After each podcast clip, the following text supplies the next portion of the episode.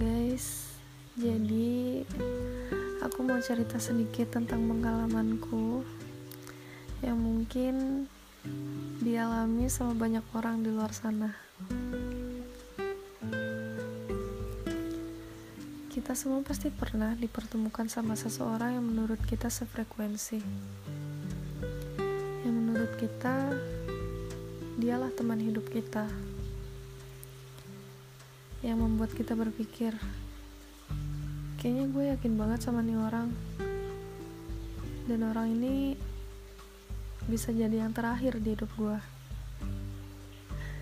Tapi nyatanya diciptakan bukan untuk kita. Hidup ini gak selamanya tentang memiliki meskipun sempat teryakinkan jangan lupa dengan sakitnya melepaskan karena tidak semua kita bisa miliki. Namun, sering kali kita hanya dipertemukan saja. Setiap ada kesempatan, pasti kita bertemu dengan hal yang tidak diduga, dan kita mesti hati-hati. Sebenarnya, dia itu emang beneran berkomitmen atau cuma mau manfaatin kita aja? Kenal lalu dekat nggak ada salahnya. Namun jangan sampai terlalu awal untuk melibatkan hati. Siapa tahu kenyataannya pahit malah bikin tambah sakit ada yang bilang cintai dulu dirimu sendiri sebelum mencintai orang lain. Dan itu benar loh.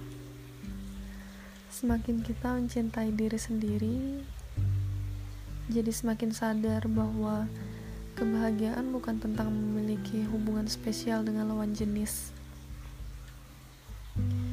Juga kita nggak butuh mereka yang datang cuma buat manfaatin kita aja. Dan kita jadi tahu mana yang benar-benar tulus dan mana yang cuma main-main.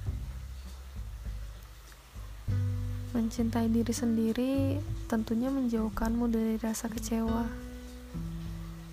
Kita bisa mengandalkan diri sendiri dalam melakukan hal apa pun karena jika terlalu berharap pada orang lain hanya akan membuatmu kecewa. Pesanku, carilah ia yang mampu mengerti kepribadianmu, bukan hanya anggunnya parasmu. Dan semoga pada saat yang tepat, kita bertemu dengan orang yang tepat pula. Orang yang memiliki kesediaan untuk mendengar semua ceritamu, yang bahkan tak kau ceritakan kepada siapa pun.